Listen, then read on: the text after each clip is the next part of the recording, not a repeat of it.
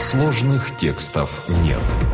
На сайт Bible.ua поступил вопрос на основании книги «Бытие» 4 главы 17 стиха.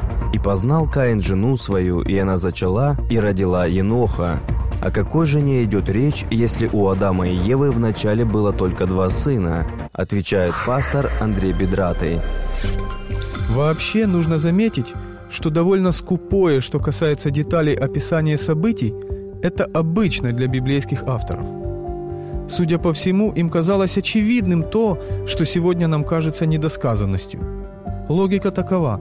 Если Каин познал жену свою, то это означает, что да жена была. А от кого же она могла родиться? Ну, естественно, что от Адама и Евы. Ведь других же людей не было.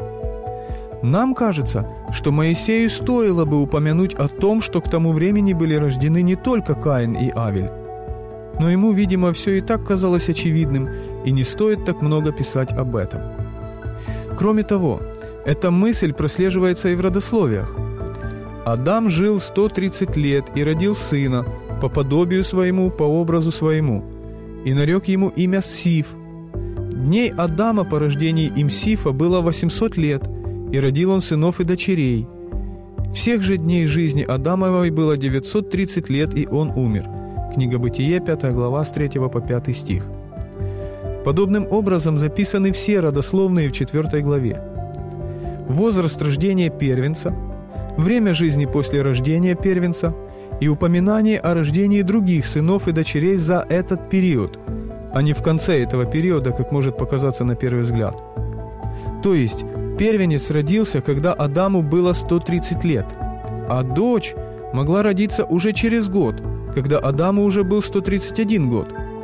Если учесть длительность жизни первых людей, то этих самых сыновей и дочерей могло быть довольно много.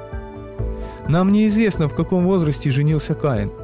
Но даже если он женился как Адам в 130 лет, то он мог взять себе в жены уже даже двоюродную внучку, а количество женщин репродуктивного возраста было уже довольно большим.